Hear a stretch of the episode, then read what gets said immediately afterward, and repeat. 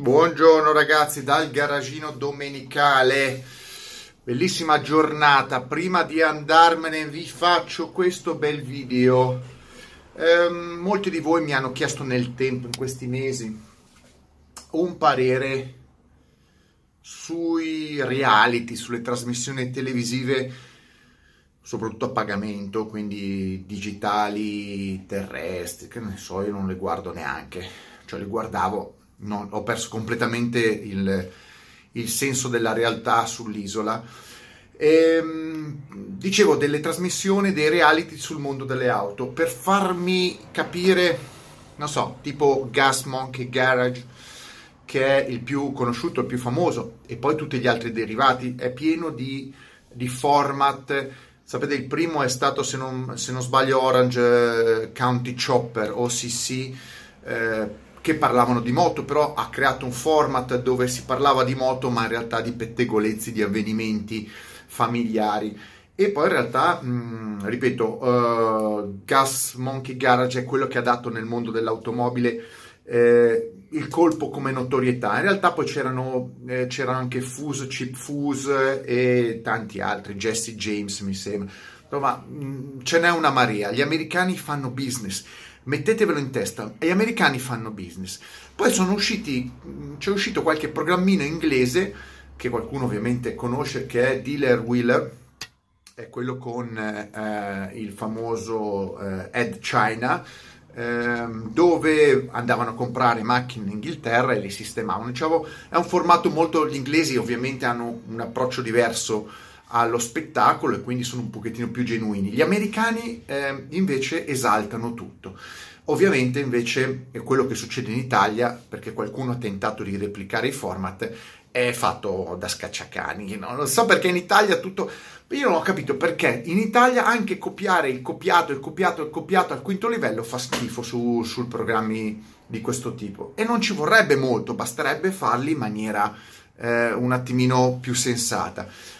Ma qualcuno mi dice, ma cosa ne pensi? Allora, io ho due pensieri sostanzialmente. Il primo pensiero è quello che eh, ti fanno passare un po' di tempo, adesso io non li guardo più, non ho tempo, ti facevano passare un po' di tempo, un'oretta, una mezz'oretta, a vedere delle cose sul mondo delle auto, delle moto, dipendeva, non ero un fanatico, cioè e per quanto mi riguarda, se saltavo una puntata, chi se ne frega. A me interessava perdere un po', divertirmi in quella mezz'oretta, un'oretta. E cosa imparavo? Non, per quanto mi riguarda, non imparavo un granché.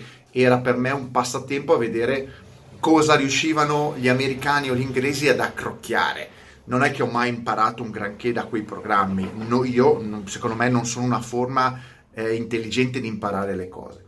E la seconda è che se analizzi il programma, il format, capisci che è un format, è tutta fuffa, è in reale, è show. Quindi quando la gente mi ha chiesto anche in passato, eh, ma, ma, ma, ha detto guarda cosa succede lì, guarda cosa fa uh, Rollins, guarda cosa fa Ed Chine, ragazzi è tutta fuffa, ve lo dico, è tutta fuffa. Quella americana in maniera esponenziale, è tutto finto, è tutto scritto, sono copioni. Ovviamente per iniziare quei format devono creare dei, personaggi, quei personaggi devono essere presi da quell'ambiente, non prendono eh, Richard Rollins eh, che non capisce un cazzo di macchine, non capisce un cazzo di macchine, è stato messo lì più come personaggio che come esperto di auto, perché un esperto di auto non si, comp- non si comporterebbe come Richard Rollins. Richard Rollins è uno che non sa fare nulla e sa fare la sua il suo ruolo di intrattenitore, di pagliaccio, perché trattasi di, di,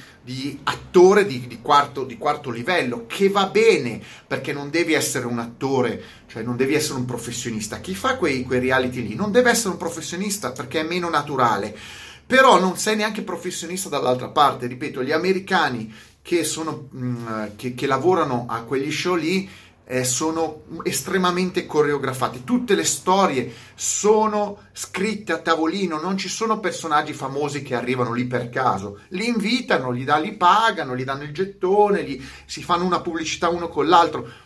Le trattative sono tutte finte, sono tutte organizzate. O ho trovato una macchina da un milione di euro, di dollari, che caso, dentro un fienile e poi io l'ho tirata fuori e me l'ho pagata solo 10.000 dollari, gli ho dato una penna. Sono puttanate ragazzi, sono estremamente eh, coreografate. Tutti quei format americani, non parlo solo di auto, sono eh, eh coreografati, core- scenografati, ehm, scritti a tavolino.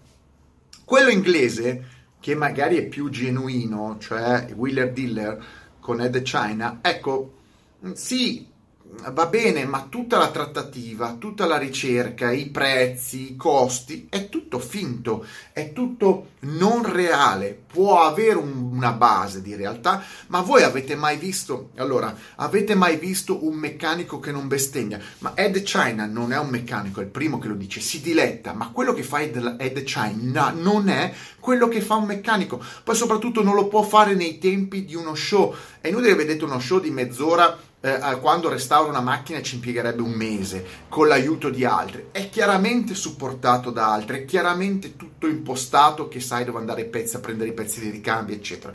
È uno show, ragazzi, come tale non ha credibilità. Quindi quelli che sono convinti che il mondo delle auto, il resto mood, il resto mode, il restauro, le auto particolari sia basato su quelli, quelli show lì, ragazzi, svegliatevi, siamo nel 2019 io capisco che molti di voi non capiscono la differenza tra realtà e finzione, perché ormai anche la realtà è diventata finzione, basta guardare i politici e, tutto, e tutta l'Europa.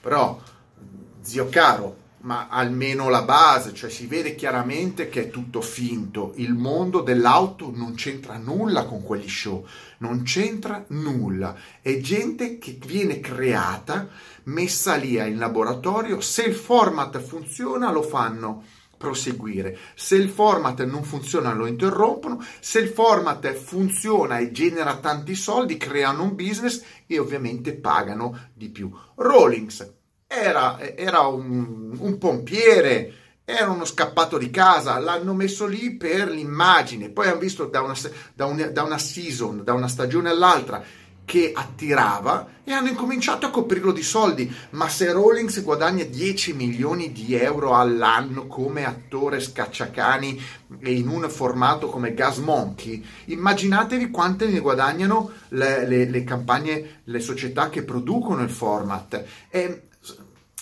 come dico, ve lo faccio più semplice, è come le squadre di calcio, visto che vi piacciono se un calciatore viene pagato 10 milioni di euro all'anno, ma immaginate quanti ne incassa la squadra di calcio e quanto ne, inca- ne incassano i proprietari della squadra di calcio. È esponenziale. Quindi i format americani funzionano perché sono seguiti da tanti trogloditi o tante persone che si dilettano.